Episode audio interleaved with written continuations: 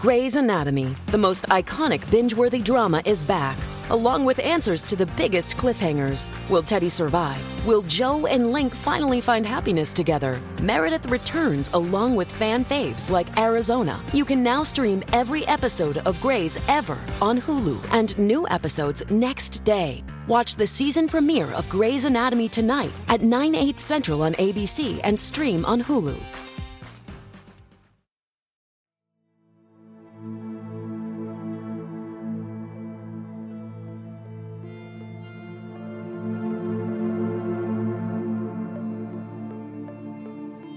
Those who knew the Clancy family of Duxbury, Massachusetts would describe them as happy, loving, and completely normal. Lindsay Clancy was a labor and delivery nurse at Mass General Hospital. Her husband, Patrick, worked as a consultant for a technology company. And by 2023, the couple had been married for six years and they had welcomed three beautiful children into their family five year old Cora, three year old Dawson, and seven month old Callan. Neighbors recalled that Patrick was a very loving father. They would always see him in the backyard playing with his kids. Lindsay and Patrick never fought. They said, I love you to each other 10 times a day. And above all, they both worked hard to provide and care for their family. So when Lindsay was charged with the murders of her three small children, the shock and disbelief was palpable, and no one could wrap their heads around how something this unfathomable could happen to a family who seemed to love and value each other so much. Hello,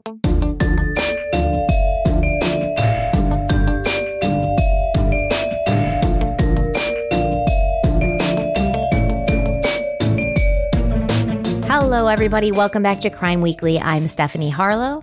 And I'm Derek Levasseur. So today we are diving into a new case, and this is actually an ongoing case. So Lindsay Clancy has not gone to trial yet, but I think there's important conversations to have about what happened here, why it happened, why, you know, it's speculated that it happened because obviously Lindsay and her defense team are going to say one thing and the state, the prosecution, they're going to say another. But I think there's important conversations to have about this case and about Lindsay, her three kids, her husband Patrick. And it is something that we need to talk about. And I it's gonna be a difficult, it's gonna be a difficult case for a lot of people, but once again, I do think it is very important. Yeah, and I will say for some people where the last couple episodes I had a familiarity with the cases, mm-hmm. I can honestly say I have never heard of this case. Mm-hmm. And I mm-hmm. know some people are going to be like, oh my God, how have you never heard of it? I've never heard of it. The, the name Clancy only is familiar to me because of Tom Clancy. So yeah, I know zero information about mm-hmm. this case. I'm coming into it cold. So I may have some more questions this episode, which hopefully answer some of your questions out there. But yeah, I, I hate these cases. We don't do them a ton. I honestly think the last time we covered, and you, are going to probably know the name. I can't remember. It was one of the first cases we covered very early on. And I just looked it up. It, the case was Liliana Carrillo. It was the one, I think it was three children. We did one. We did one part on that one. It was it was back uh, May of 2021. Wow. Yeah, a little while ago. Yeah, they're they're very difficult for, for and it doesn't matter if you have kids, if you don't have kids. The thought of taking the life of a child is for any normal, typical human who's right in the head. It's it's not a good it's not a good thought to have. And a parent killing their child is objectively the most horrific of crimes. And when it happens, we do like to think that it's a rare occurrence, but the statistics, they kind of state otherwise. On average, 500 children are killed by their parents a year in the United States, and 72% of these child victims are aged six or under. Now, we still might push back on these numbers and say, well, yes, but it's more than likely the offending parent in these cases was the father. And we'll bring up examples like Chris Watts. The reality is, in filicide cases, mothers are just as likely to be the culprit as fathers. And Cheryl Meyer, a forensic psychologist and author, has stated that it's probable that a mother kills a child somewhere in the United States once every three days. According to Philip Resnick, a forensic psychiatrist and pioneer in the study of filicide research, there are five major reasons a parent might take the life of their own flesh and blood. The first is altruism, where the parent believes that what they're doing is in the child's best interest. Now, this belief could be based in reality, like, for instance, say the child's suffering from a painful and terminal illness, or it could be because the parent is planning to take their own life and they feel it would be unfair to leave their child behind in a cruel and uncaring world. The second reason is acute psychosis, where a parent kills their child based on ideas that are not rooted in reality. Maybe they believe their child's possessed by a demon, or they believe certain conspiracy theories that say the world's being taken over by lizard people who plan to enslave the human race. The third reason would be simply that the child is unwanted by its parent, and so the parent eliminates what they perceive to be a burden or a hindrance from their own life. I would say that this is why Chris Watts killed his his daughters and his wife and his unborn child. The fourth reason would be that the child's death was brought on by physical abuse at the hands of the parent, but it was not the parent's intention to actually kill their child. And lastly, Resnick believes that spousal revenge is also a reason that one parent might kill their child or children in order to hurt their spouse. Now, in the case of Lindsay Clancy, her legal team is arguing that at the time she took the lives of her three children, she was suffering from undiagnosed postpartum depression or undiagnosed postpartum psychosis. Now, most of us are familiar with the term postpartum depression. And if you've given birth to one or more children, I'm sure you've experienced it to varying degrees because it's quite common. Nothing to feel ashamed about. In fact, I would be shocked if any woman was able to go through the hormonal and physical changes brought on by pregnancy and childbirth and feel completely fine and normal in the aftermath. After childbirth, the levels of hormones in a woman's body drop very quickly. This leads to chemical changes in the brain that may trigger mood swings and fluctuating emotions. Add to that the stress of having a new baby in the house, sleepless nights, days spent walking the floor with a crying infant in your arms, feeling alone and isolated. There are going to be some periods of depression, anxieties, feelings of being inadequate, feelings of being overwhelmed, low energy, loss of interest, a sense of being detached from who you were before, and even sometimes intrusive thoughts of hurting yourself or your baby.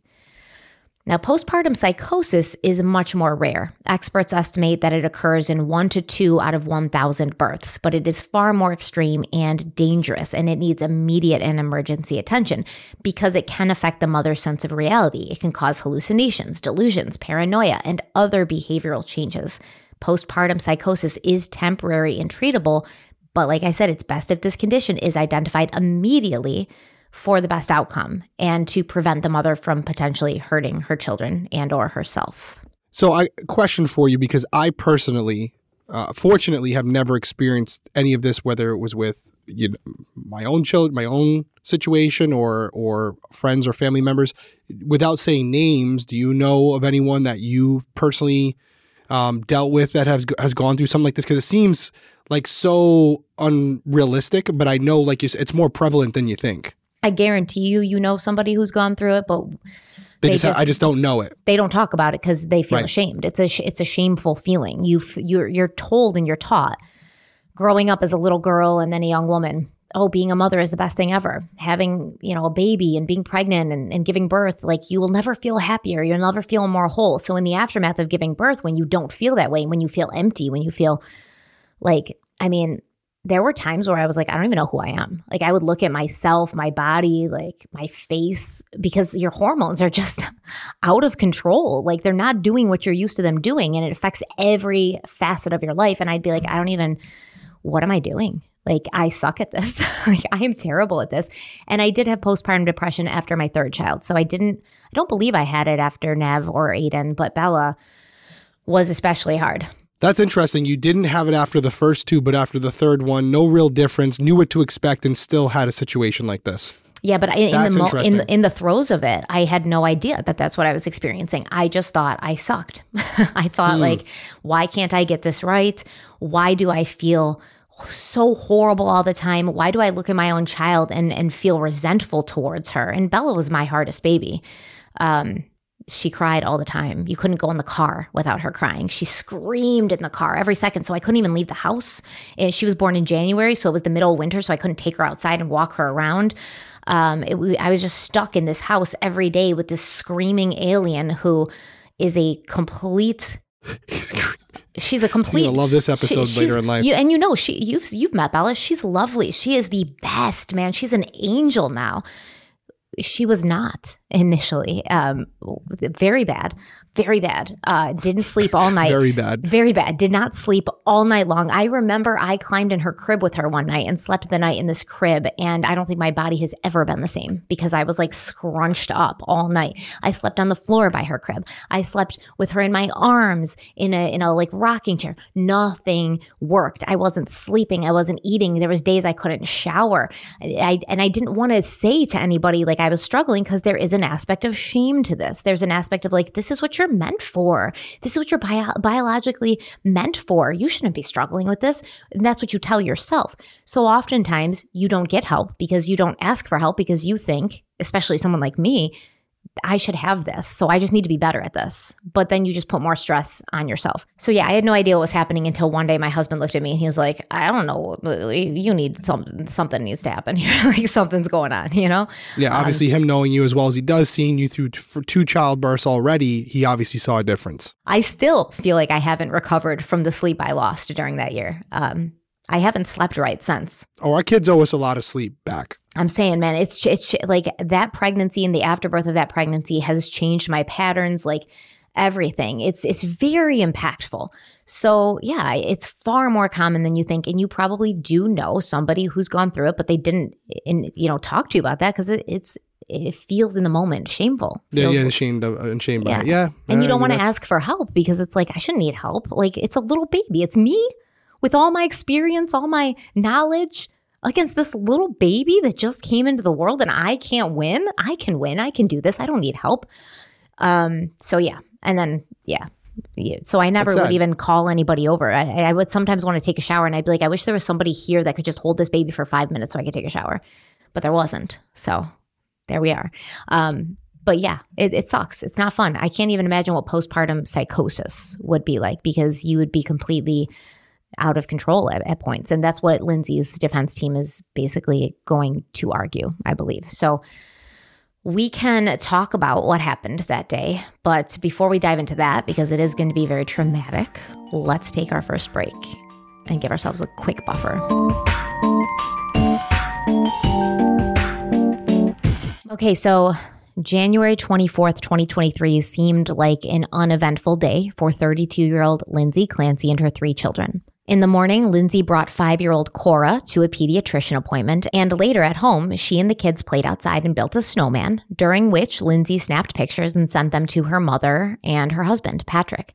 Patrick Clancy, who had started working from home so that he could be there for his wife and support her, they had just had a, not just, but Callan was, I believe, seven or eight months old, so still a little. And he wanted to be at home more to help her and support her if, if he needed to be and if she needed him there. She had struggled with some postpartum depression in the past. She'd been struggling with some mental health issues after the birth of, of Callan. And so Patrick basically started working remotely so that he could help her. Patrick would later say that Lindsay appeared to be having one of her better days that day. She was smiling and happy. Nothing about her behavior suggested that something dark and chaotic was boiling under the surface. Patrick had been worried about his wife for the past several months, since their third child, Callan, had been born, and since the previous September, his worry had increased as Lindsay's maternity leave was drawing to a close, and she had expressed to him that she was starting to feel anxious about returning to work. In July of 2022, Lindsay had posted to Facebook discussing her past struggles with postpartum anxiety when she had given birth to her first two children, but she had seen several doctors and mental health experts. She'd been put on some medication. And six weeks after Callan was born, Lindsay shared on social media that she was feeling much more dialed in that she felt that focusing on her nutrition, her mindset, and exercise had made all the difference for her. So, on that night when Lindsay asked Patrick to run out and grab some dinner and to grab a few things from the drugstore, he didn't really think anything of it. Court records would show that Lindsay was busy using her cell phone for over an hour around this time. At 4:02 p.m., she searched kids Miralax, and at 4:13 p.m., Lindsay searched takeout 3V. 3V refers to a restaurant in Plymouth that wasn't super close to her home. There was other places that were closer, but the family had gotten food from there before. She then used Apple Maps to calculate how long it would take for someone to drive there to the 3V restaurant and back to her home, which was located at 47 Summer Street in Duxbury, Massachusetts. At 4:47 p.m., Lindsay searched the CVS website and then she called the CVS location in Kingston where she spoke to a manager and asked if they had children's Miralax. At 4:53 p.m., Lindsay texted Patrick who was working in his basement home office and she asked, quote, "Any chance you want to do takeout from 3V? I didn't cook anything. It's been a long day." End quote. Patrick said he would, and Lindsay told him to look at the menu and, you know, tell her what he wanted to order. He asked her what she was going to get. She told him she was ordering a Mediterranean power bowl, and he said he would get the scallop and pork belly risotto. At 5:10 p.m., Lindsay called 3V. She ordered the food and gave them Patrick's name as the pickup person. At 5:15 p.m., right after Patrick left the house, Lindsay sent him a text that said Pedia-Lax stool softener.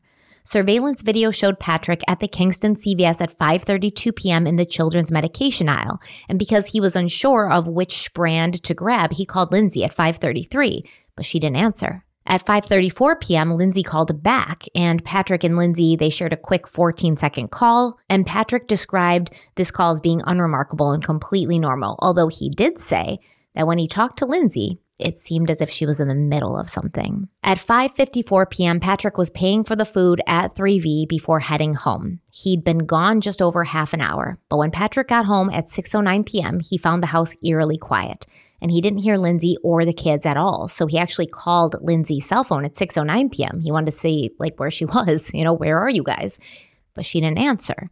He then went upstairs to the bedroom that he shared with his wife, but he found the door locked. When he eventually got inside the bedroom, Patrick noticed that a window in the room was open. There was blood on the floor in front of a full length mirror in the bedroom, and on the nightstand next to the open window lay a bloody knife.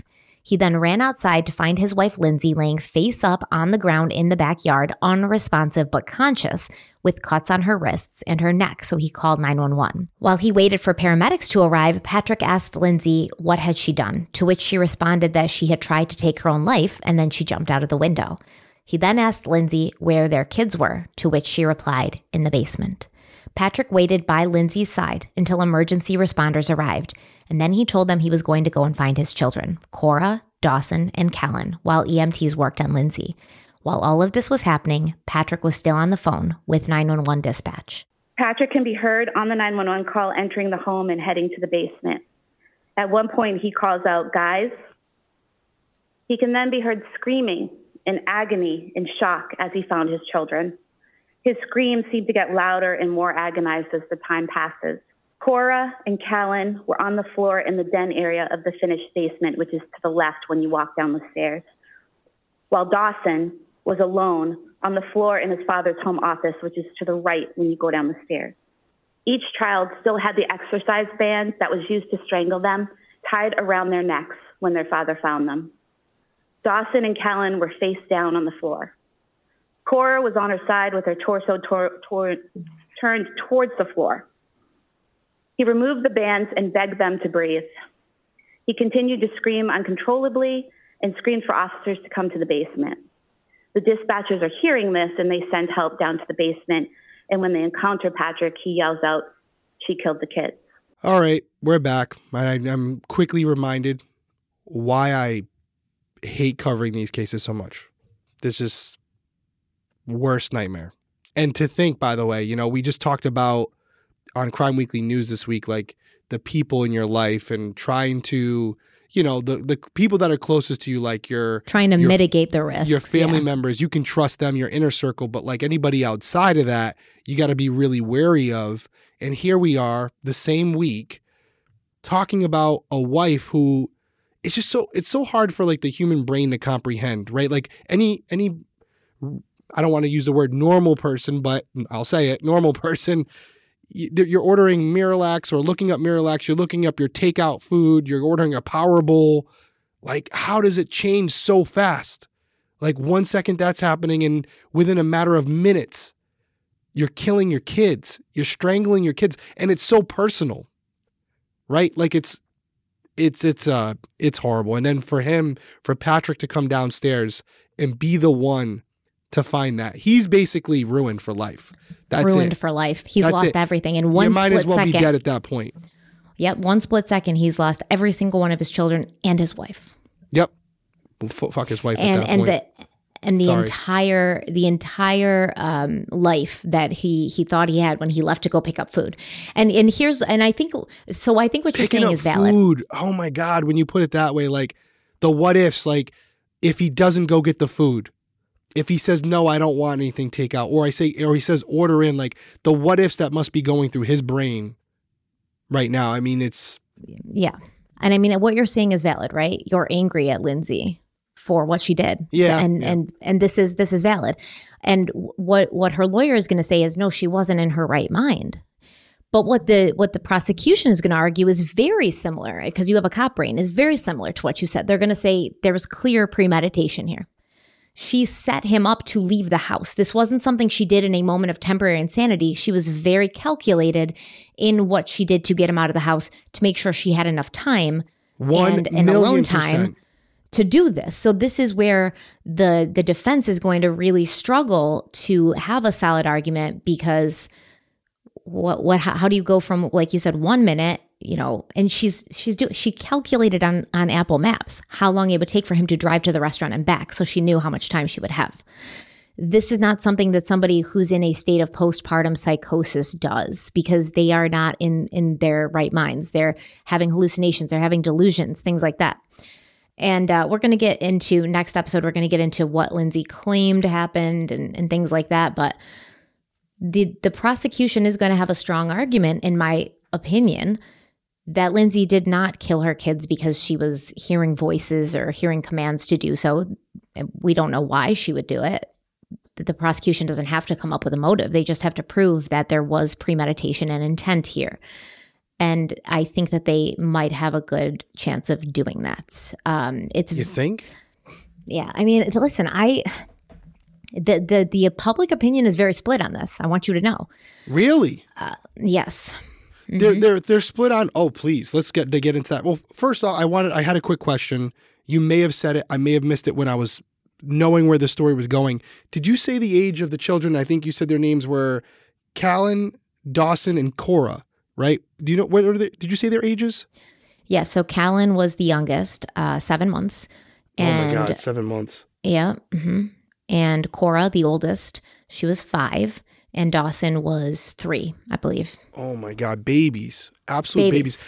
So okay, so before you, I asked you a question before going there.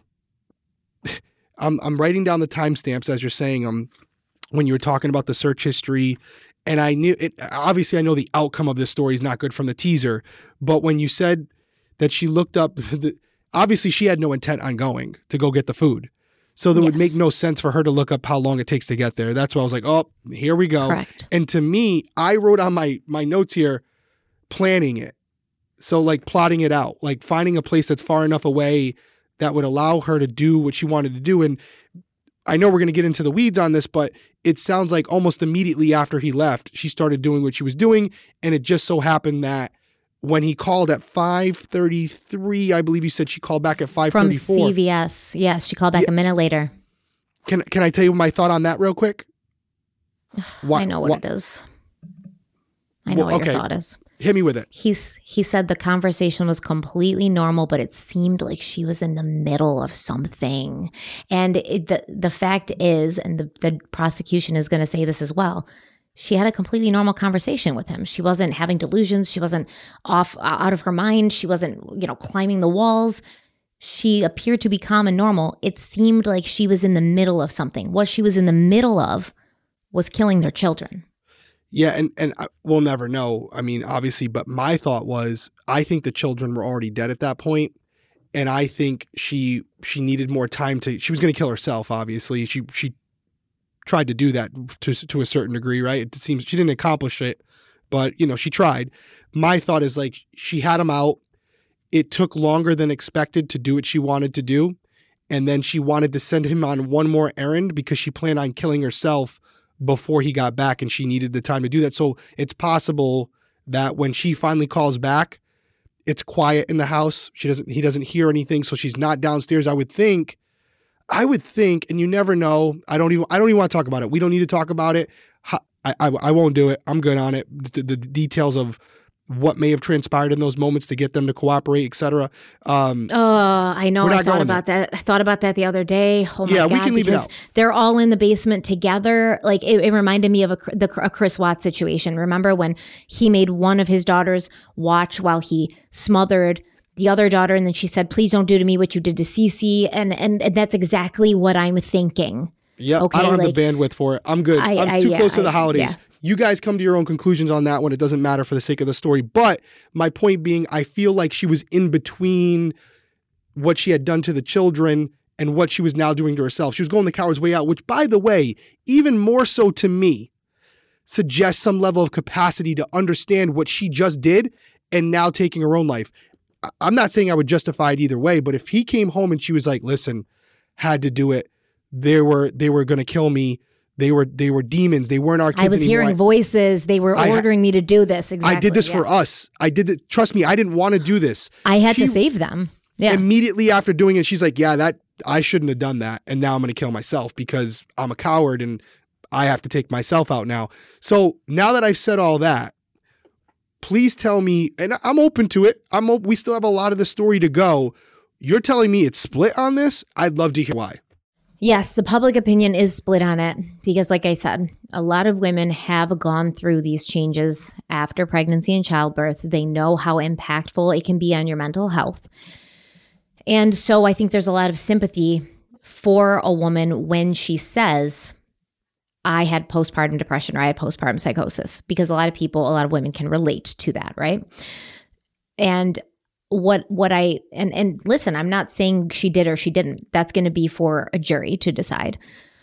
Um, I I couldn't say, but I will once again will say that the prosecution does, in my opinion, put up a good argument of why they believe that she didn't, including the fact that she had gone to see doctors and mental health professionals who said she did not have postpartum depression, that she was not having symptoms of postpartum depression, uh, that she had generalized anxiety disorder, things like that. We're going to get more into it. But I do think that there was a level of premeditation there. And we're going to hear from experts during the trial, experts on postpartum depression and postpartum psychosis, and experts on filicide who are going to argue in her favor and, and say, yes, maybe she could have done this with premeditation and still been uh, suffering from from this condition it's such a it's such a slippery slope and it's so subjective it's it's going to be hard to prove one way or the other whether or not she did this because of what was going on with her body and her mind or whether she had some other motive i don't know So, at the risk of getting myself in trouble here, because listen, we're always going to be honest, and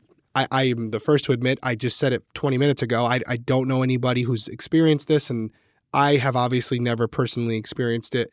But it goes back to my whole thought process, and we talked about it a few episodes ago when it comes to someone who's going through something. Again, it's easy for me to say I've never been through it, but I personally just don't understand if you're in that state of mind and you're that depressed or you're that off as controversial as it may be to say this, jump out the window. Do what you got to do. Make sure it's high enough. Do what you got to do. I don't want that for you. I it kills me that you're in that position that you feel that's the only way out. And I got shit for this the last time I said it, even though I, I qualified it by saying I would love to see any person in that position seek the help they need, get on whatever medication they need, whatever they have to do, get surrounded by people, do whatever you can because there's always a better solution than hurting yourself or people around you. I qualified it, I said it. I, I don't want anyone to be in that position. However, if you've exhausted all opportunity, all resources, and you just, you're at the end where you're like, there is nothing that's going to help me, nothing has worked, I'm over this. Why are you taking other people out with you, especially children? That's the Mhm. part I don't get. And why not? Hey, if you're going to do it, why aren't you taking out Patrick too? Why just the children? Like, I'm just asking the honest questions here. I don't get that part of it. That's what I don't well understand. maybe maybe like that filicide expert philip resnick said it was an altruistic thing. Like she wanted to kill herself and she didn't want to leave her children without a mother in the world. I don't Jesus. i don't know. Like i don't i don't understand it. And, and what i will say is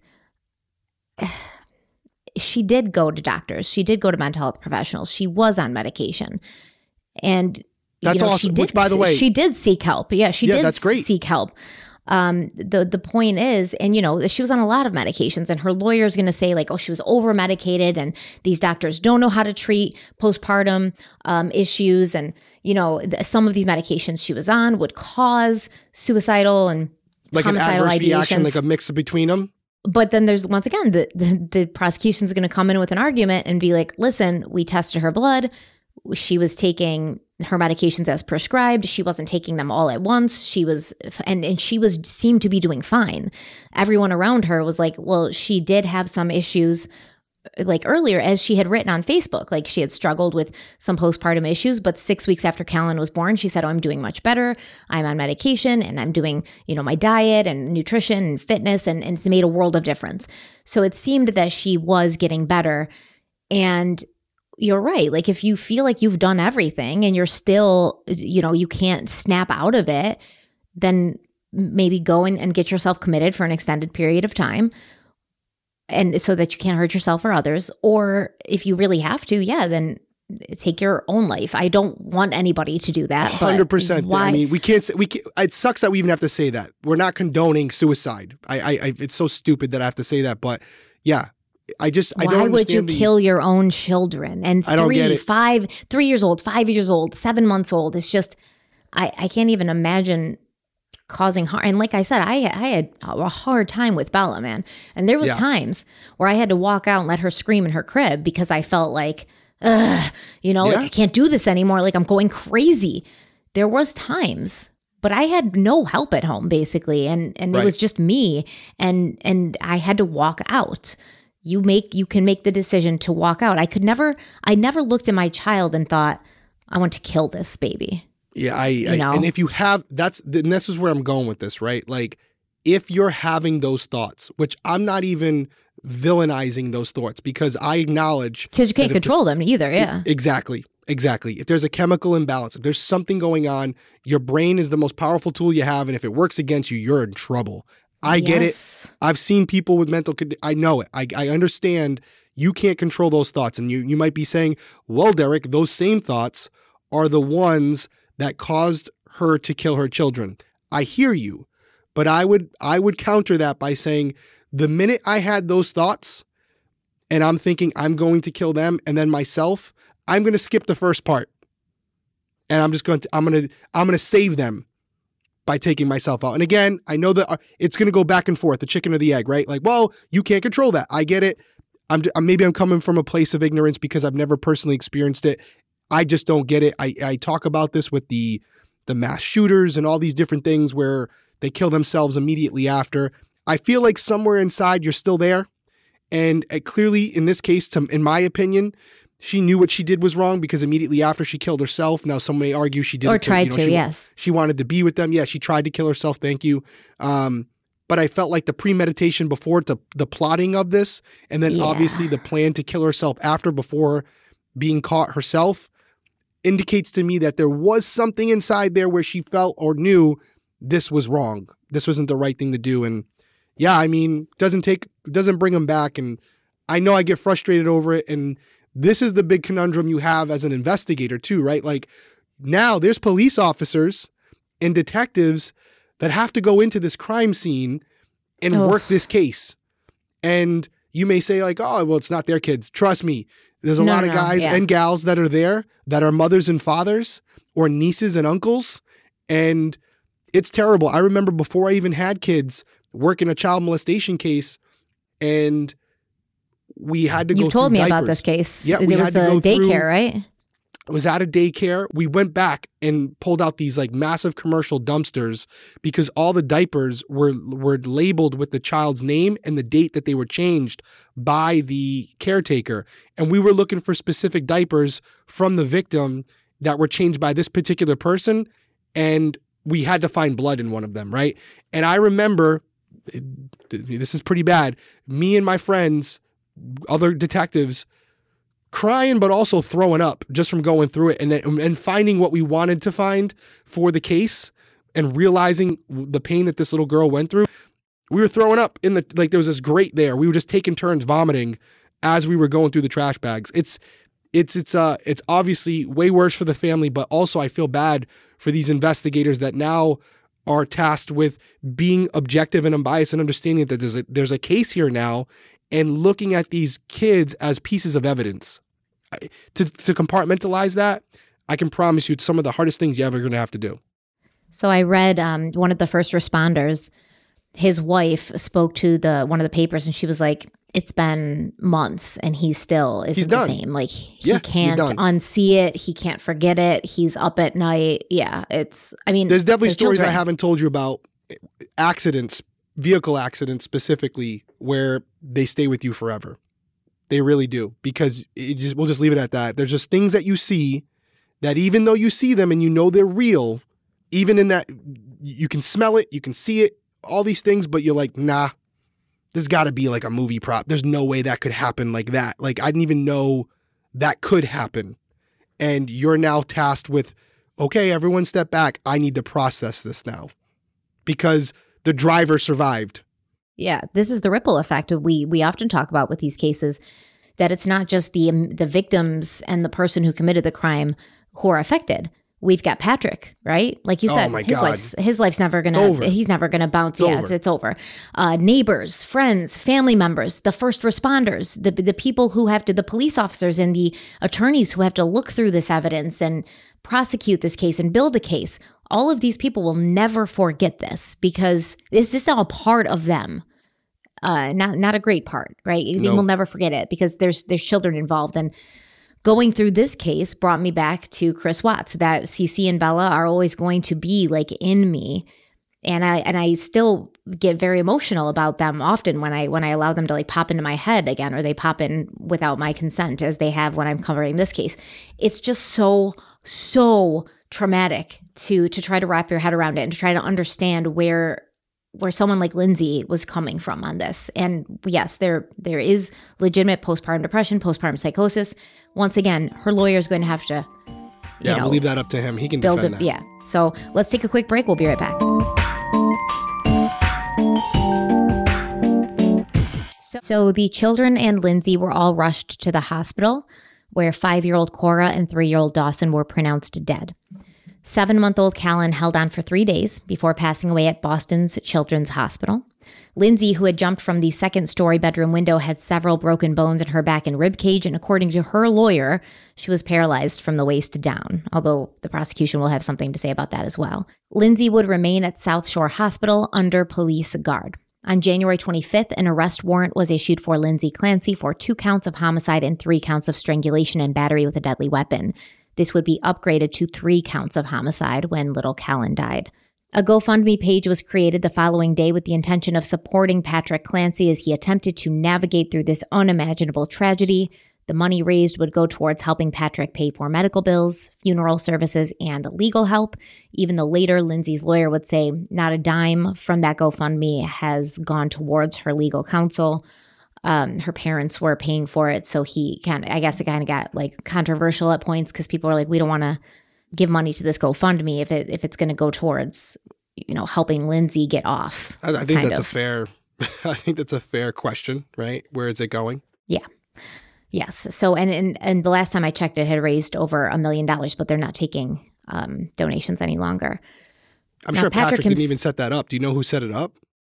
It looked like a friend, but Yeah. on on January 28th, Patrick himself talked about his children and how much he loved them on that GoFundMe page. Okay, so he was aware of it. He obviously Yes. endorsed it. Got it. Patrick said, quote, a lot of people have said they can't imagine, and they're right. There's absolutely nothing that can prepare you. The shock and pain is excruciating and relentless. I'm constantly reminded of them, and with the little sleep I get, I dream about them on repeat. Any parent knows it's impossible to understand how much you will love your kids until you have them. The same goes for understanding the devastation of losing them. Cora, Dawson, and Callan were the essence of my life, and I'm completely lost without them. My family was the best thing that ever happened to me. I took so much pride in being Lindsay's husband and a dad to Cora, Dawson, and Callan. I always reminded myself that each day with them was a new gift. Callan usually woke up first and would rest his head on my shoulder for a few minutes as he adjusted to the morning. Dawson typically sang or spoke his thoughts out loud for a while before we'd go get him. Cora was a big girl and would simply walk downstairs. I can still vividly picture her coming into the living room each morning with her hair in a mess, smile on her face. We always started our days together reading books, cuddling up on the couch, and playing with magnet tiles.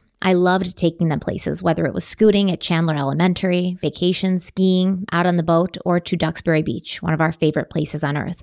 They gave me purpose and I never took it for granted. There is now a massive void where that purpose once was. Cora had an infectious laugh and was stunningly beautiful. She was the cautious one, but it was really because she was so caring. She used to say she wanted to be a doctor and a mama when she grew up, and she would practice by giving Callan checkups. If she was leaving the house to go somewhere, she would pick someone to take care of Carolyn and Charlotte, her baby dolls. She had all the doll accessories available, so her sitters were well equipped. Before she turned two, she was already wrapping them in perfect swaddles. We would tell her she's such a good little mama. She loved all babies, both real and pretend. She loved sloths, unicorns, tea parties, going to lunch with Nana and Grandpa, and giving presents to people. She knew everything about princesses, her favorite being Sofia First. She truly loved her brothers and us, and said it often in her sweet voice. We did a lot of father daughter activities together, like skiing and visiting San Francisco or just talking. I loved her, my firstborn, so much. Dawson had beautiful, bold brown eyes that beamed with friendship. He was naturally humorous and generous, beyond the norm of a typical toddler, always willing to share his toys with others.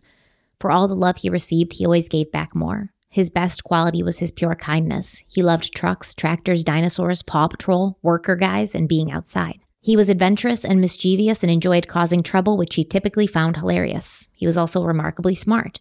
We always said if we didn't save enough for retirement, it'll be okay. We'll just live in Dawson's guest house. He would hug me tighter than most adults, and every night he told me in consistent words at bedtime without fail Good night, Dada. I love you. We had a special bond from day one. He was my buddy, my first boy, and truly a gift. Callan was our easygoing child. I always said it was because he was the third child. He had to adapt and he did easily. He was born with hardly any fuss and was by far our best sleeper. He was just an incredibly happy and vibrant baby, constantly smiling. Our nickname for him was Happy Callan. He was sitting on his own, and you could tell he was enjoying his growing independence as he would grab any object within reach. Sometimes he joined my Microsoft calls in the background, playing in his jumpy. I would keep my camera on, too proud to leave it off.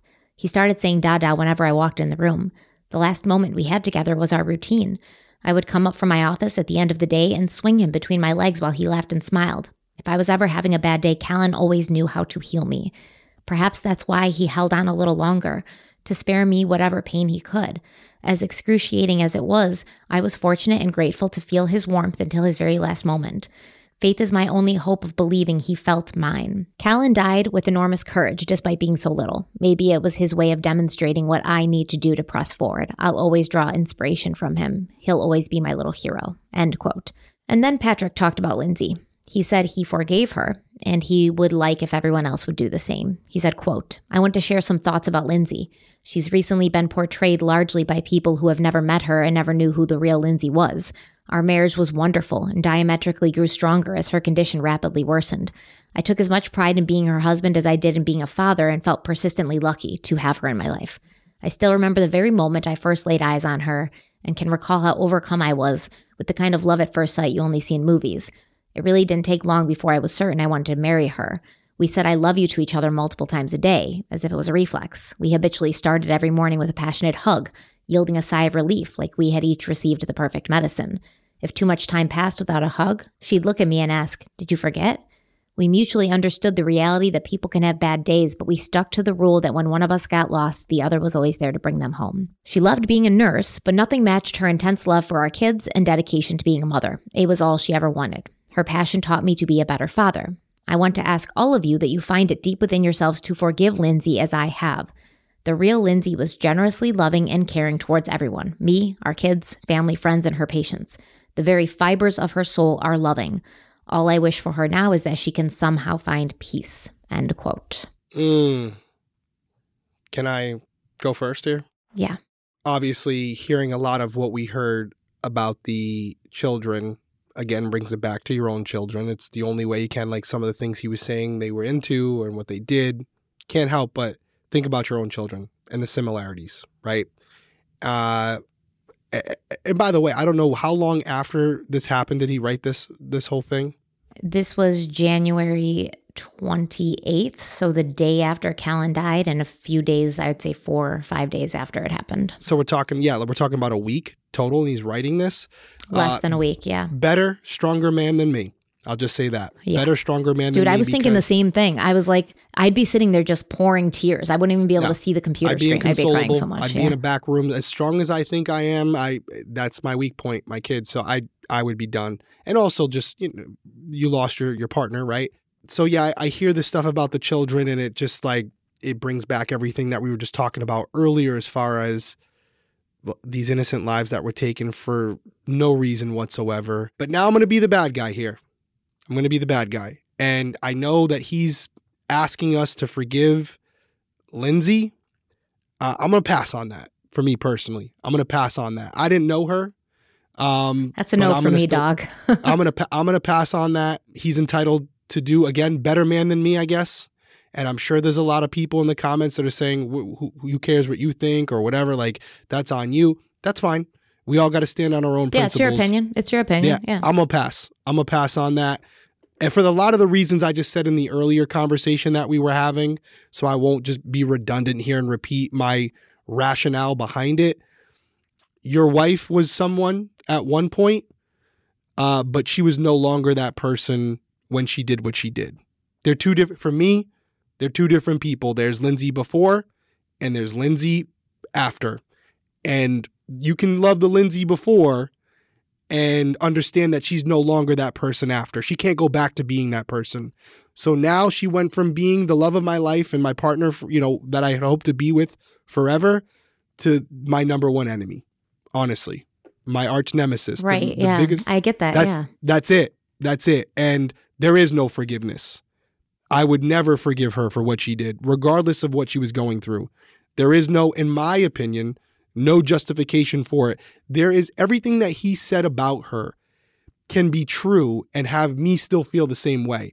I can acknowledge that her the issues she was going through were real and that the the things she was experiencing were actually happening, but also understand that there's some consciousness to do this. She wasn't taken over by an outer being where she had no control over her physical movements. Okay? Even though those thoughts are running through her head, it's still her hands that are carrying out the act. So for me, Patrick, I respect the hell out of you for getting on there and being to explain yourself the way you did in the manner in which you did and for having the compassion to forgive someone so quickly who has just taken your three children. Like I said, better man than me. As far as I'm concerned, yeah. Yeah, you're better man than me, and maybe that just that just shows how bad I am. But um, I don't know how people feel out there. Please weigh down. Come, you know. Do you agree with me? Do you disagree with me? But that's where I stand on it. I don't. I don't know how you feel about the whole thing. Maybe it's different. As a woman who has experienced something like this, am, am I way off here? So I don't, I know. I mean, I think we're very similar in that. And I, I get shit for this all the time on my own channel because I'm always like, and I, I said the same thing when Chris Watts' mother said, Oh, I forgive him for what he did. I'm like, well, that's perfect it's not example, for you way, to forgive you. him. Perfect yeah, example. Yeah, I said, bitch, it's not for you. It's not for you to forgive him.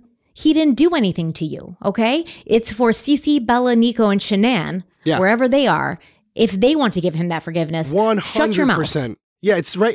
Great point, by the way. With Chris Watts, do we can Chris Watts may have oh, been dude, going through just, some no, things at the time. Hold on. Exactly. Do Hold on. That's what I was just about to say. Go That's what I was just about to say. but first of all, so when I say things like that, like for me, there's things you forgive and there's things you don't forgive. There's a line you cross where you're unforgivable and and you're cut. You're cut out of my life. Okay, you cross a boundary you're done. And I told my my husband because I was talking to him about this case. I said, "I'm sorry. Like, I don't care if you were out of your mind. I would understand, but I would never, ever, ever forgive you, ever." And he said, "I feel the same way." right? So we're well, hey, we're on listen, the same page. Yeah. And and then there's going to be people in the comments who say, "Well, forgiveness isn't for the the person who did something to you; it's for yourself." So that you can move on, whatever, et cetera, et cetera. Yeah. And that's fine. Like that's, that's your belief. And I, shout I'm out glad, to Patrick. I'm glad you feel that way. I'm glad you all feel that way. I don't personally feel that way. I, I there's things I forgive and there's things I don't forgive. Killing my three children, whoever you are, whatever you were going through, is something I will never forgive you for. I don't care who you are, what you were going through. I do not care. Um, I can move on. I can understand. I will never forgive you. So Chris Watts, let's look at Chris Watts. Chris Watts killed his two daughters. He killed his pregnant wife. He killed his unborn child. Now, unfortunately, Chris Watts doesn't have a uterus and he doesn't give birth to children. So he could not go into his um, legal defense and say, I have postpartum depression or I have postpartum psychosis, whatever. What was Chris Watts going through? Was Chris Watts going through something mentally? Did he have a moment of temporary insanity? I mean, maybe. Possible. But no one no one really i mean there are people out there who are on his side right? Are but not in the, yeah, the same sure. yeah not in the same kind of way where it's very much split down the middle. There's not like 50% of the people out there being like well chris watts could have had a, a, a quick mental break you know? And they're going to point to the fact that well he had a girlfriend and he wanted to live his life with his girlfriend. So his motive was to remove the children and his wife from his life and that's why. Maybe that was his motive, but he could have easily gotten a divorce and had the same outcome. So there's something not there's something not right with anybody who kills another person, right? There's something that's wrong and broken inside of you if you can kill another human being. And triple quadruple that if it's a child, and then times that by a thousand million if it's your own child. I would say that every single person who kills their own child has something deeply wrong with them. Okay. But we're still not like giving Chris Watts a pass on that. Um, and and there's going to be people who don't who aren't familiar with this case who are like, well, it sounds like she was legitimately going through something. True, but you also have to understand that we're going to talk about this next time. There were things that she did even before that day that suggested premeditation. Things she looked up, things she was writing about, um, things that were happening in in the days, weeks, and months leading up to this that showed she was very much aware of what her mental state was and what and what was happening inside of her. So at the end of the day, it's going to be about what you believe, where your morals and your values lie, how much experience you have with this. Yeah, your own personal. But we opinions. are going to, yeah, we are going to discuss thoroughly like the prosecution's current case and and how it doesn't necessarily look like Lindsay just one day snapped, had no idea what she did, and then her three kids were dead, and then she was like, "Oh, what happened?" You know, it, there's a little bit more to it than that, in my opinion. And Patrick, um, we're not in his shoes. We haven't lost our three children and our wives and everything that we ever lived for in a split second without any expectation that it was going to happen. He, him forgiving Lindsay may be what he needs to do right now to not go crazy and break everything around him and, and maybe even take his own life. This may be what he needs to do in this moment. And Yeah. so I, I cannot judge him for that. I thought it was important to read what he said because I wanted everyone out there to hear about these three children. They had lives, they mattered, they had potential, they were they were babies, like you said, and we all should know who they were. And the what struck me the most was because I, I swear to God, when I started reading about what he was saying about the kids, the first thing that came to my head was even before I read what he said about Cora coming into the living room in the morning, the first thing that came to my head was my favorite part of the day is when Bella wakes up and she's got this crazy bad head and it's like all over the Yeah, place. better say something good about Bella after trashing her early in this Yeah. episode. Bella, she's co- she's redeeming herself right now. Yo, everyone knows that Bella's my angel. I love that kid. no, for real, I'm, jo- I'm joking, obviously, but she, she wakes up. She her hair's all over. She's all rosy cheeked, and she has a big smile on. And she, it's like the the best thing that ever happened to her was waking up that day. And she's just so full of joy and happiness. And and she's singing in the morning, and you know trying to pour her own cereal, and it's going all over. But I can't even be mad because she's pouring her own cereal, and she's getting the stool, and she's getting it herself, and it's just so freaking cute. And to think that somebody would take that away from me once again, I could never forgive you ever but I needed everybody to hear who these kids were, how much they meant to Patrick, how much they meant to the people around them. They didn't deserve this. So if you are feeling sympathetic for Lindsay, that's fine. That's your, I feel sympathetic for Lindsay in a way as well. I can't, I'm straddling the fence here. I, I can't really go to one side or the other very deeply at, and or intensely at this point. But you need to also remember these kids and don't Yeah. save all your sympathy for Lindsay. You have to really consider that these kids lost their lives, their entire lives ahead of them. And not only that, at the hands of their mother. So imagine their fear, their pain, their hurt, their confusion. And we're going to take a quick break, but when I come back, I do also want to touch on the, the, the another aspect of of the killings themselves and how the prosecution and the, the state's attorney they will discuss how this contributes to the premeditation. So let's take a quick break. We'll be right back. Right, so we're back. And, and I, I'm going to get deeper into this later when we do talk about the, the state's attorney's case. But the, the state's attorney is going to explain this isn't a short process, strangling somebody to death with exercise bands, much less three people. um, first you have to make the, the person, this ch- the child in this situation, unconscious, and that's going to take a little a little while. And then for a further several minutes after that, you have to continue to hold the pressure on their on their necks, cutting off the blood flow and the oxygen to their brains before the, before they're they're gone. So, and she did this three times. So this is not something that is is in an instant. You know, she didn't get a gun, go crazy, boom, boom, boom, they're done. This took time.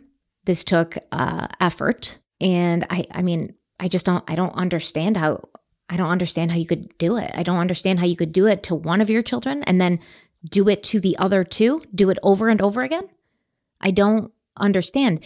And maybe she wasn't even planning to even take her own life until she went through that process three times. Because I feel like that would make anybody, if you weren't crazy before, you certainly are after, right? If you have to do that, like you're not going to be the same person as you were before you committed these three murders to your three children. Um, that that's going to cause some some lasting impact and lasting damage. I, I, I just cannot I can't fathom it. So yeah, that is going to speak a little bit to the, their premeditation case as well. And and you know the fact that you said that as far as what she did, what t- what amount of time it would take, and the attention that would, it would take in order to do it, not once, not twice, but three times. For me personally, I can't separate the two. Where it's like, oh, before she did this, she was this person, and then the same person that you're seeing in these photos and these pictures on video after the fact is the same person.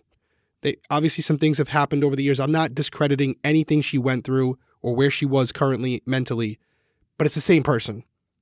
It's the same person that did it. So I no longer can look at that person the same way.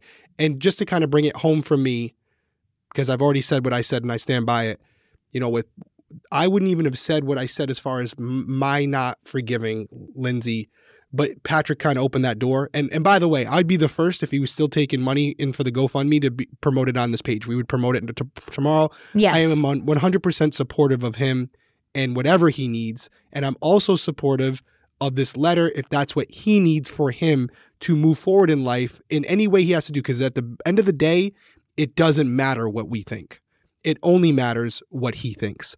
The only reason I addressed it is because in that letter, he's asking us the public to forgive Lindsay. And we have that right to choose not to. Uh, and because of our own opinions, it's not it's beliefs, not our jobs to forgive her. She didn't That's do right. anything to us, right? Right. So like that's right. But him asking, "Hey, don't look at her that way. Give her give her some Yeah. give her a pass." Essentially, you know, you grace, you, op- yeah. you ended the letter with that, and so you're going to get a response. And that's why a lot of people he had to clarify with the GoFundMe, like, "Hey, it's not for her," because I would say, based on that letter, it wouldn't shock me if you did find out that some of it was going towards her legal counsel. No, dude, the GoFundMe said the GoFundMe said it was for uh, medical expenses, funeral expenses, and legal expenses. And they were saying like after this, Patrick's not going to be able to go right back to work, right? Understandably That's so. if it's for him, no but doubt. they did say legal defense. They did say Right. legal expenses. And then Right, Lindsay's yeah. lawyer, Lindsay's lawyer had to come out and clarify later, no, I haven't received a dime from this GoFundMe. So I think that Right. that was probably once people started like pushing back and being like, is this oh, going Oh, yeah. to Lindsay's legal defense? Because we don't want to donate then. At that point, then whoever started the GoFundMe and even probably Lindsay and her lawyer were like, okay, this is a bad look. We shouldn't take any of that money for her legal defense. But I think initially it was the plan, dude. I will say. Yeah, I think it's a smart move. And again, I'm I'm flabbergasted. Like I'm really shocked because it seems like I don't know Patrick from a hole in the wall. It seems like he he is the type of person where he has found a way to look at Lindsay and still see the person he want he loved and separate the two.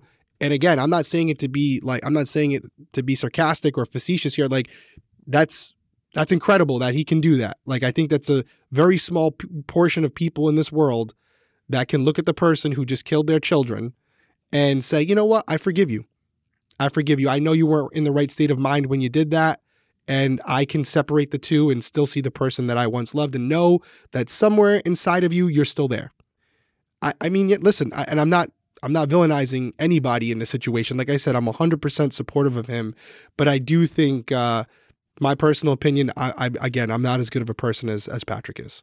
Um, yeah, I, I, I don't know. It's I get it. And I know it's easy for me to say I haven't gone through it. I think he, I think, man, he really loved her. And that's why it's like hard. Like, I think that, that he was, we tell each other we love each other every day. We, we hug each other multiple times a day. Like, I think he still loves her. And then when he said, the most I can hope for her now is that she can find some peace. You're not going to find any peace. She's certainly not going to find any peace. I don't care who you are. You don't find peace after that happens in your life. You just don't none of none of these people affiliated with this are going to find peace in, in regards to this situation. So, was there ever a situation? Was there anything revealed? And I don't want to get too far ahead in the story, but was there information revealed where I don't know, like somehow Patrick was was co- contributing to helping her along this process? Is that maybe why?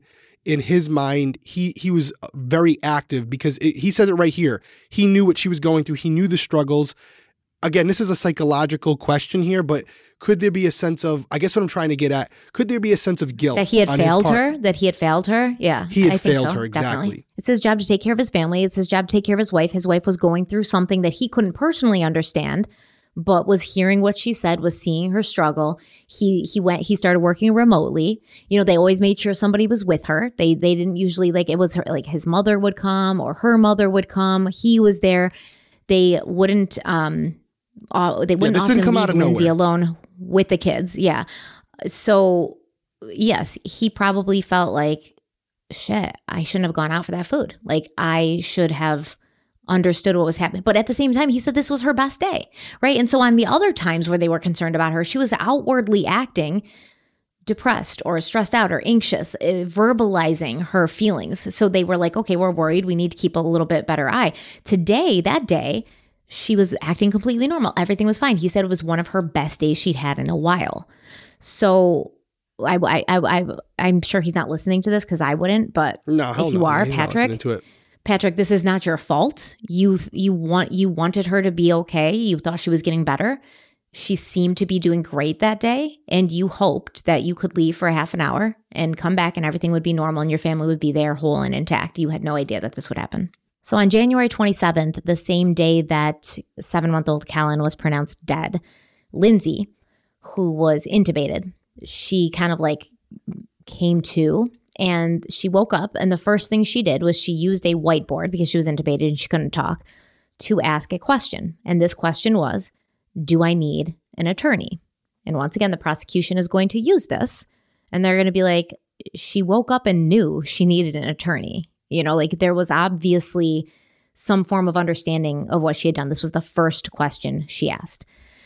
Now, Lindsay appeared for her February 7th arraignment via Zoom from a hospital bed where she was still recovering from her injuries. And during this appearance, the prosecution, represented by Assistant District Attorney Jennifer Sprague, put forth their argument, and then Lindsay's attorney, Kevin Reddington, he put forth his.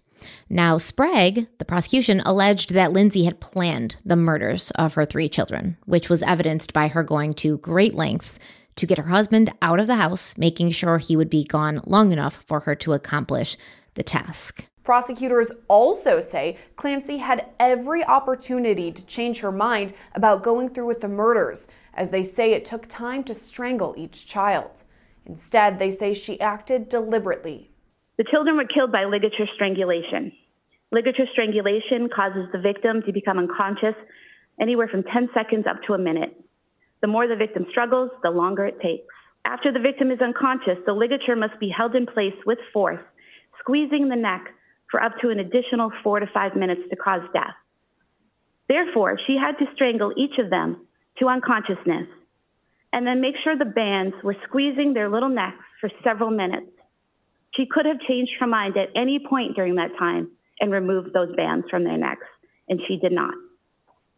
The defendant did not take advantage of the situation when her husband left the home that night. She created the situation.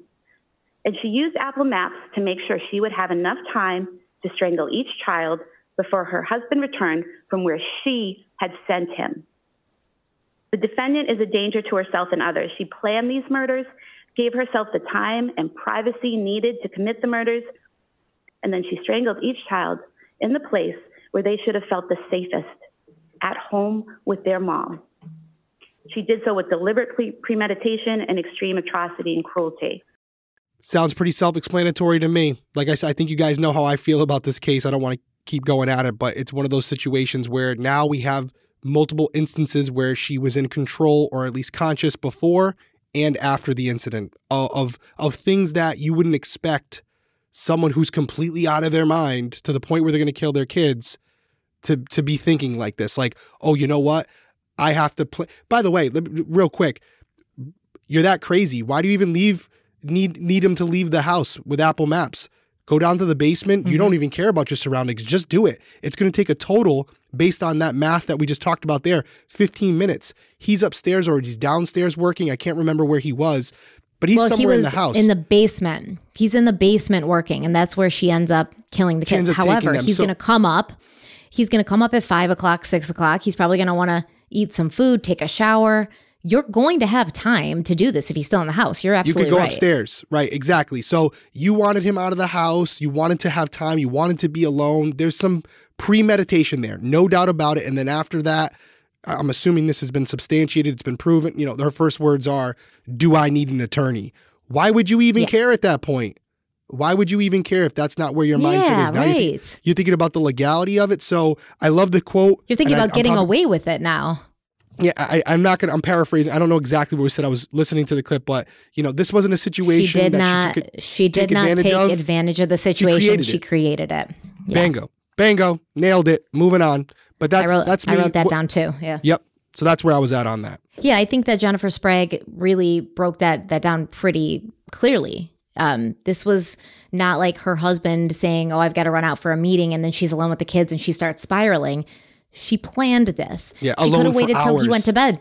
Yeah, she could have waited until he went to bed that night, and then she could have strangled the kids in their sleep. You know what I mean? You're, it's not like the, the way that the way that her attorney is going to explain it is she just snapped and and but but you didn't because you you planned this for an hour she was on the phone calling cvs making sure they had what she needed um, calling the restaurant ordering the food seeing how long it took she sent him to plymouth for the food right when they lived in duxbury so she could have sent him someplace closer for food but she didn't she was very methodical with it and then oh and then you know she she had she had jumped out the window but they said she had cuts to her wrist and her throat. But then the prosecution's going to say these were not life threatening cuts to like her wrist and her throat. By the time, really light. yeah, I'll give the benefit of the doubt. I could see that being a situation where you actually want to do it, but you just can't muster up the courage to do it, so you jump out the window. I can see that. I actually buy that. There's a lot more to talk about. I, I feel like I can talk about this particular part for 20 minutes. Let's take our last break, and we'll be right back.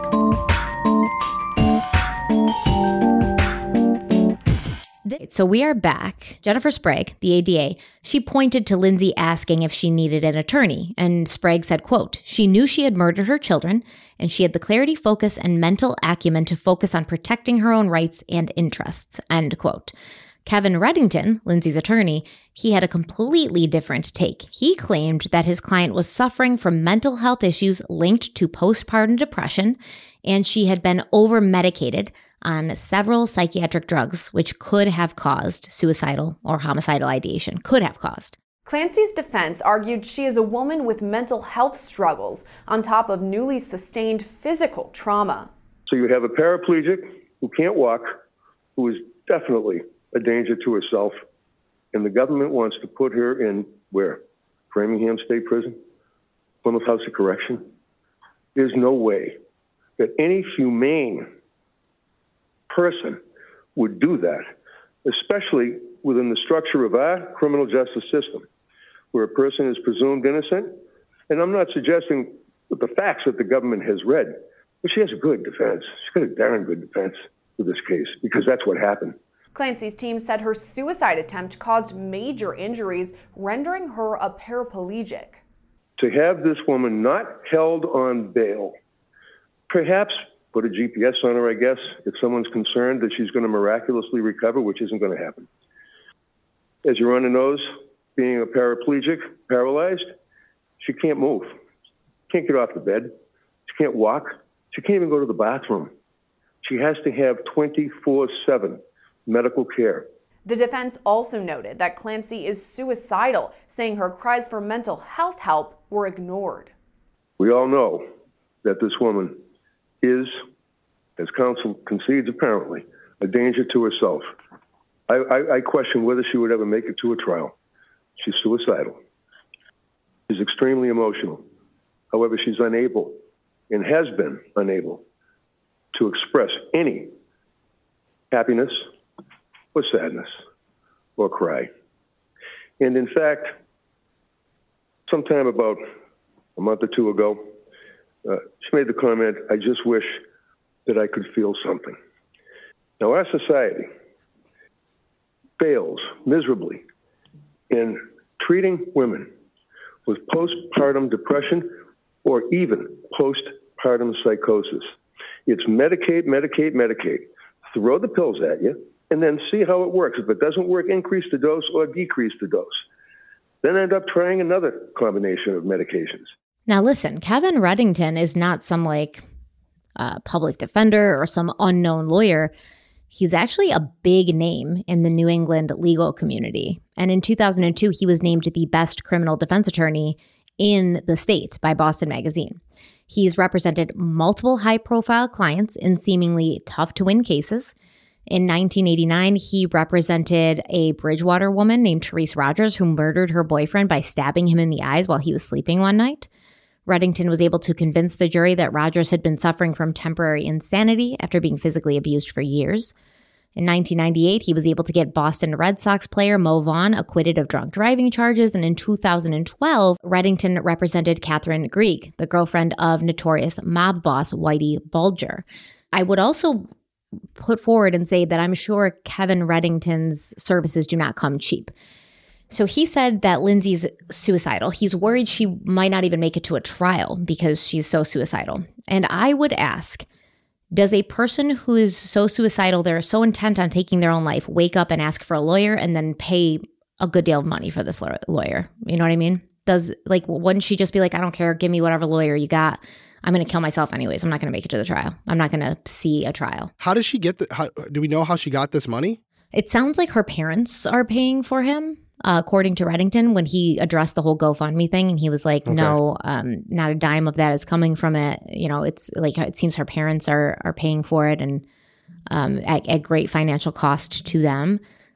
But she still has to accept it. You know, she still has to be like, "Yeah, okay, let's get this lawyer." She's the one who woke up and asked for the lawyer, and I just don't think a suicidal person who doesn't plan to make it to a trial would let their parents basically like go broke to pay for a lawyer for them to get them off of these charges.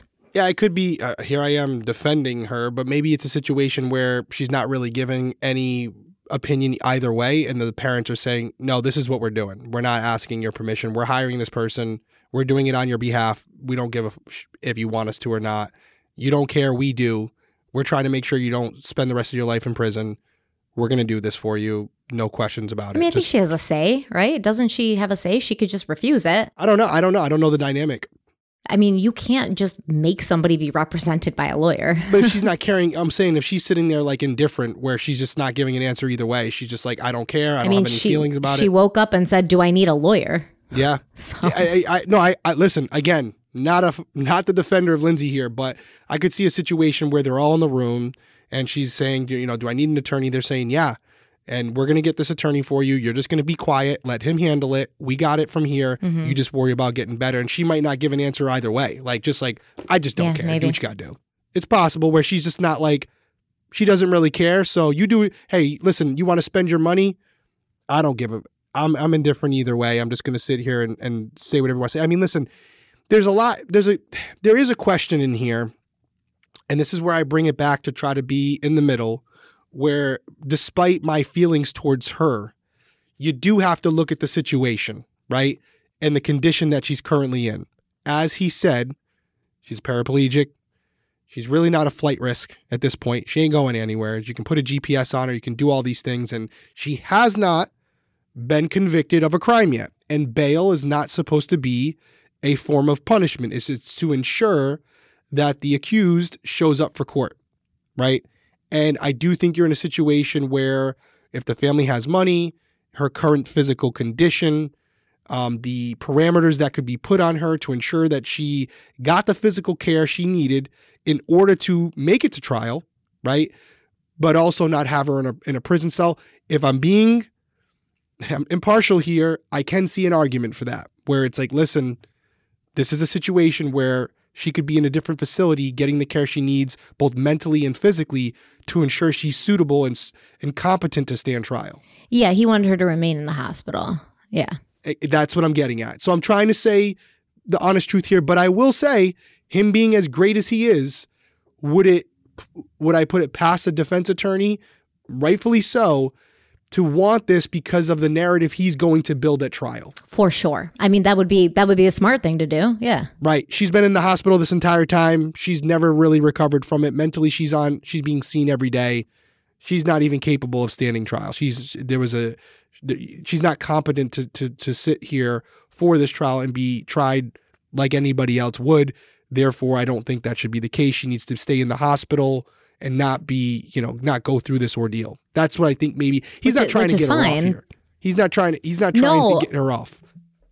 You mean he's not trying to get her uh, out he's trying to get her off, yes. Like completely like cleared like temp, you know, like she, she's never going to be she's going to be in a hospital. Like that's what I mean by this. She, he's trying to get it so she, temporary insanity. She goes to a hospital. She's going to be there for a long time. Maybe one day she gets out because now she's quote unquote recovered from this. That's the best play here. She doesn't walk away from this scot free. She's not going to be found not guilty. No, but there's going to be a trial. And so that's where we're just kind of about to, yeah. So, well, first of all, I will say in, in Kevin Reddington's favor, in his defense, I'm defending the defense attorney, which is not normal for me. Um, I read a lot about him because he is very prolific. Uh, and it seems that he does take these cases. He's very concerned with like the criminal justice system. This isn't something he's just saying to be like for his client. He is concerned about the medical system and how they treat women um, who are suffering with postpartum issues. And many of his legal peers said, of all the, uh, the lawyers we know, of all the defense lawyers we know, Kevin Reddington legitimately cares about the clients he's representing and he legitimately cares about these cases and he's not just doing it for money and he's not just doing it for clout.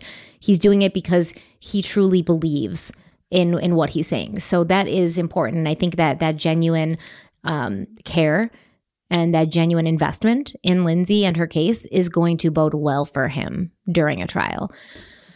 But um, i think that I think that definitely it's likely Kevin Reddington will act as a, an extremely competent lawyer for Lindsay Clancy. And he told the Boston Globe that he's looking into whether he can raise a defense of diminished capacity. Um, he's also said he may argue temporary insanity, things like that, but he definitely mentioned diminished capacity. And then he also said that he had retained Dr. Phillip Resnick for a trial. Now, if that name sounds familiar, it's because I mentioned him while we were going over the filicide statistics at the, the top of this episode. Resnick is a nationally renowned expert on parents who kill their children. Now, let's talk about diminished capacity really quick um, and, and what the defense will kind of have to show a jury to convince them of it. Diminished capacity is a theory that a person, due to unique factors, could not meet the mental state required for a specific intent crime. A diminished capacity defense contends that the defendant is incapable of intending to cause death and therefore must have at most caused the death recklessly. Uh, this defense most often comes up in murder cases where the lawyers are trying to get a murder charge reduced to manslaughter. So, as you said, there's no way that she's just going to get off and be declared innocent and she can walk free. She's she's going to see some time. But uh, Reddington may also try to argue that Lindsay's not guilty by reason of mental insanity. He hasn't really stated yet which defense he's going to go for. I think he might have a difficult time arguing diminished capacity, specifically because I, I fail to see how it's possible to wrap an exercise band around your child's neck for more than a couple of minutes and say that you didn't intend to cause their death. Um, yeah, I think that that's that's going to be a hard one. I can see a world where in, a, in in the right situation without warning, that could happen. Where maybe they were in, they there was a temporary insanity for um, uh, ten to fifteen minutes where this all occurred, where you just black out and you do what you do. What what I have an issue with is the before. That's my issue. Like the premeditation, the plotting, the planning. That doesn't sound or look like a person who, in a moment's notice, loses it. Right? Just has it just literally snaps and this happens because one of the kids were crying or not cooperating or, or something just pushed her over the edge and she loses herself for a period of 10 15 minutes mm-hmm. and then comes to and kill and tries to kill herself. I would have an easier time believing it. Where you lose me is the the mapping out of the location, the the getting the husband out of the house. And you had alluded to it. We're not going to get into it tonight, but there are things even prior to this that took place. Yes. So we're focusing on the immediate, you know, time frame. I may even double down on what I'm saying in future episodes, but that what she did in that moment, I think can you see will. world- yeah, I think you will. I can see a moment where, under the right circumstances, you could snap and do something so horrific where you could be temporarily insane when you do it, and it'd be it fall into that category. It's the plotting beforehand where you lose me. Yeah, I, I agree, and I think I think you will probably feel, and I think a lot of people, like there may be some people who leave this episode and say, "Oh, yeah, we can see how this could be postpartum psychosis or postpartum depression or whatever."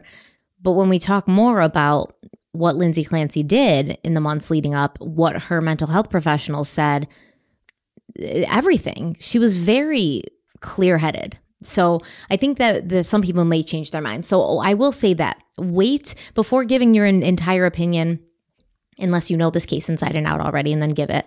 But wait to give your entire opinion until you hear all the facts, and then you know let the chips fall. Is this a really popular case? I don't. I don't know. I don't know what is a popular case and what is not. Sometimes I cover cases. Yeah, I, like I said, I've never heard of it. Sometimes I cover cases on YouTube and people are like, every YouTuber has covered this case. And I'm like, I would have no idea of that. I don't watch true crime YouTubers specifically for the reason that a lot of stand up comedians don't watch other stand up comedians because they don't want to accidentally repeat their jokes and then get called out for it because the human brain absorbs things like a sponge. So I try not to watch other true crime content because I don't want to like regurgitate it accidentally and like Yeah. copy somebody or rip somebody off. Um, and so I have no idea what other YouTubers are covering. So I don't know if this is uh, a, a popular or a well known case at this point. Yeah. Well, to put it to put a pin on that conversation from me, I still feel the way I feel about the act, but I can see the rationale behind whether or not she should get bail or where she you know if she should remain in the hospital. I actually understand the argument and I don't I don't necessarily disagree with it. So I was confused because during the the hearing, it seemed to me like he was arguing for her to get bail.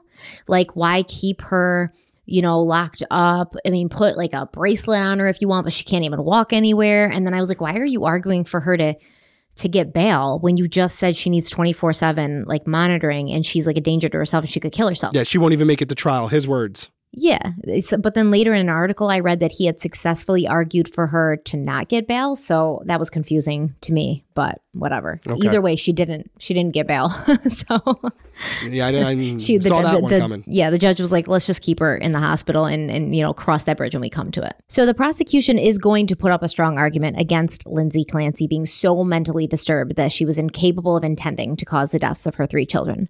Kevin Reddington would state that Lindsay was suffering from some sort of postpartum condition, but the prosecution responded that Lindsay had been evaluated by mental health professionals before the deaths, and she'd been told she did not have postpartum depression or any symptoms of it. In fact, Lindsay had been diagnosed with generalized anxiety disorder. Next week, we're going to go over the timeline of Lindsay's mental health journey, as well as discuss the medications she was on, how she was taking them, and what her mental state was kind of leading up to the murders. Now, criminal defense attorney Duncan Levin, he's not as- associated with this case, but you know, sometimes they give their opinions. He told Newsweek that Lindsay's defense is going to revolve around her mental state, saying, quote, we should expect to see a lot of expert psychological testimony. The question is not going to boil down to whether she did it, but whether Lindsay is not guilty by reason of legal insanity, end quote. But Levin also said, there's definitely evidence of premeditation on Lindsay's part, from her making plans to get her husband Patrick out of the way, to her being calm and clear on the phone with him and others directly before the murders.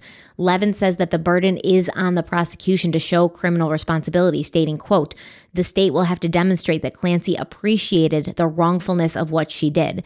Even if she did suffer from mental illness, the state will have to show that she still knew that murdering her three children was wrong. End quote. And listen, I think the fact that she got her husband out of the house is a sign that she knew it was wrong to murder her children. Okay, like you don't want eyes on you. That's why she didn't do it when he was there because there was a chance that even if she thought he was asleep or if he was in the shower, he could come and pop up anytime and stop her from completing this mission. And that's why she wanted him out of the house because she knew it was wrong, because she knew that if he saw her doing it, he would stop her, and she didn't want to be stopped. That's just my opinion. And listen, This is personally going to be a tough one because I've had three children. Like I said, I know how hard it can be. But I will also say, as I've said several times, the prosecution has raised several points that, in my opinion, call Lindsay's defense into question. Whether that defense is diminished capacity, um, postpartum psychosis, uh, you know, legal insanity, whatever.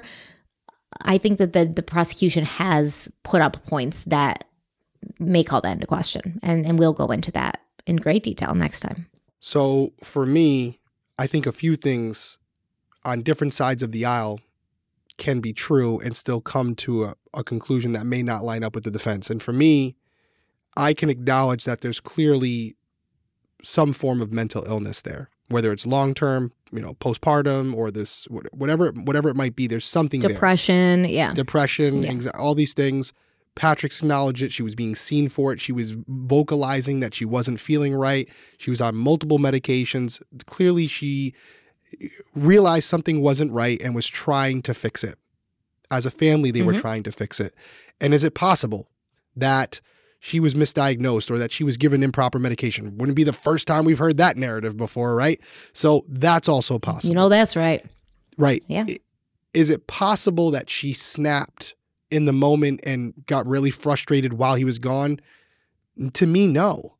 To me, no. And, no, I, and the right? reason yeah. I see, yeah, and, and and and to me, the reason I and that would be go toward more towards the psychosis, right, where something happened while he was gone, to to uh, how, allow that to occur. And the reason I say that is for a couple things, as the as you just said, and the, the the prosecution said, the mapping out how far it would, you know, how far the location was, the fact that mid doing this, she put him on another errand to maybe give herself more time to be alone with the children, the capacity to call back Patrick in the middle of doing this because for whatever mm-hmm. reason, mm-hmm.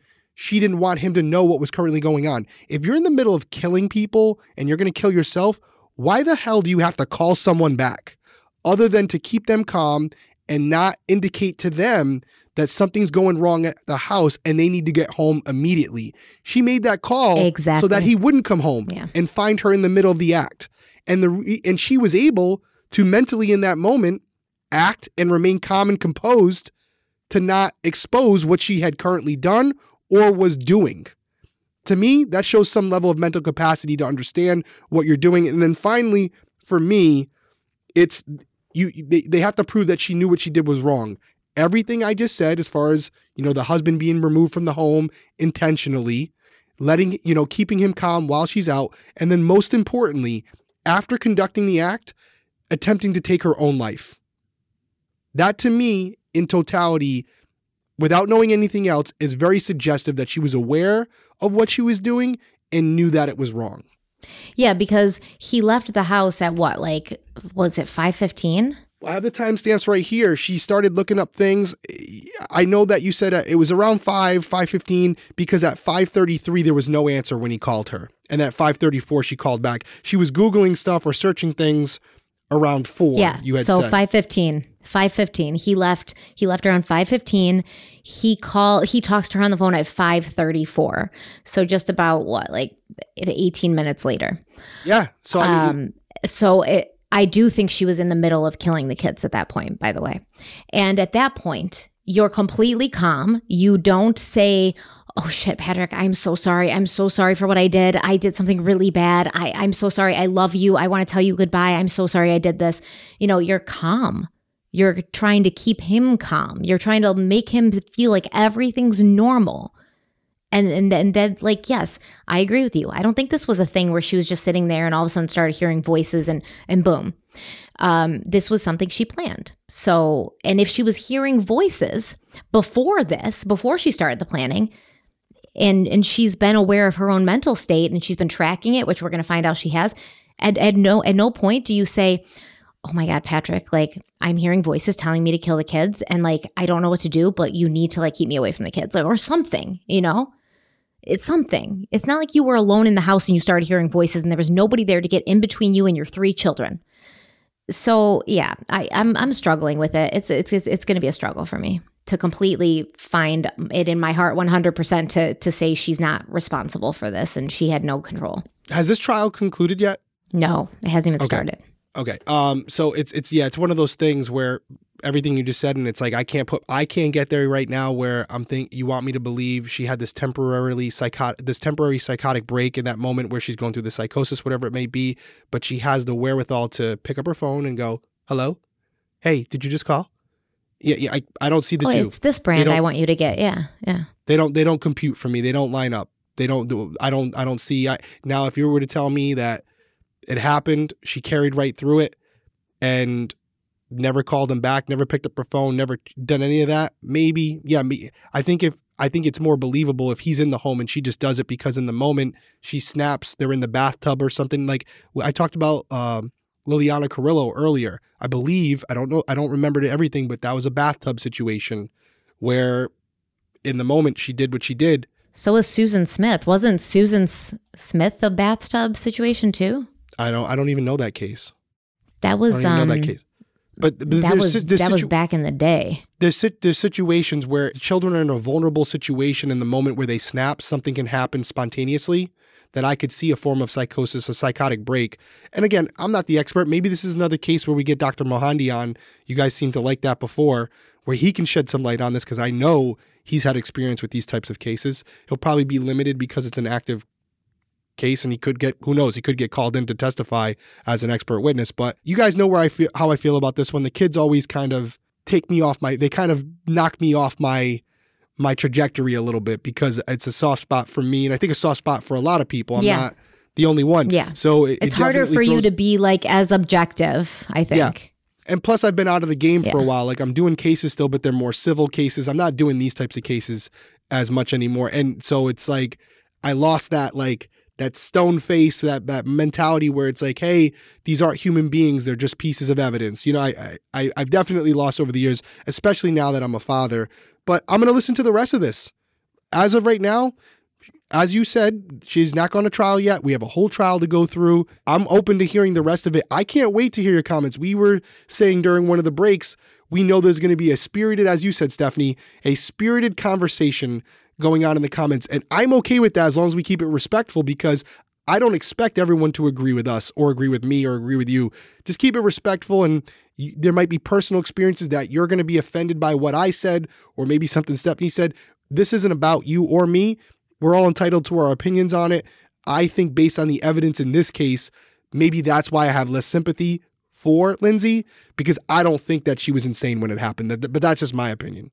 Yeah, I think I I think what I did was I did one of these like, oh, this is gonna be so controversial. You and chose you were like, really? Yeah, You and you were it. like, because I think it's important. I think it's an important conversation to have because honestly, I do find there to be a little bit of a damaging double standard because when fathers kill their children, nobody's ever like, oh, what must he have been going through? But everybody said Chris Watts was the best father ever. Everybody Yeah, was like, oh my God, I can't believe he did this. He loved his kids. He loved his kids so much. He was the best father ever. He was the nicest guy. Like everybody said that the stuff that Patrick is saying about Lindsay, people said about Chris Watts. But nobody, when when men can kill their children, nobody's like, oh no, what what must this poor man have been going through to make him do this? So I think there's a little bit of a dangerous double standard that we just have to be aware of because we all have our biases, right? And we do look at mothers to be more maternal than than fathers obviously right? Like oh they're less likely to kill but the stats show that that's not true.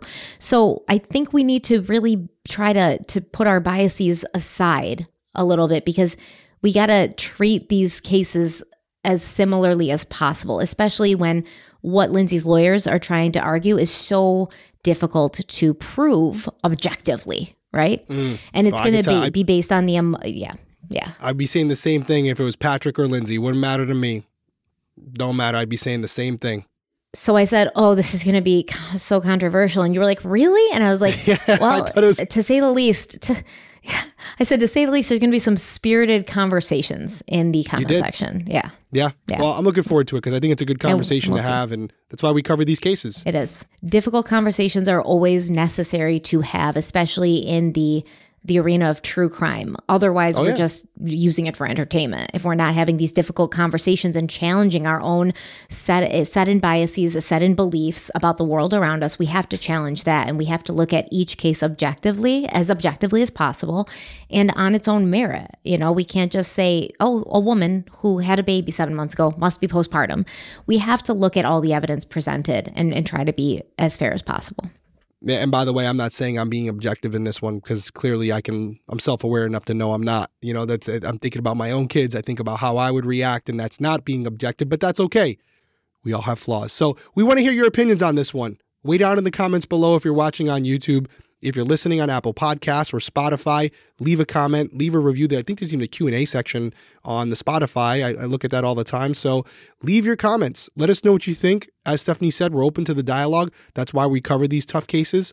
We want to we want to elicit conversations that maybe educate educate us more on this topic. So let us know what you think. We appreciate you guys being here. Stephanie, any final words before we take it out?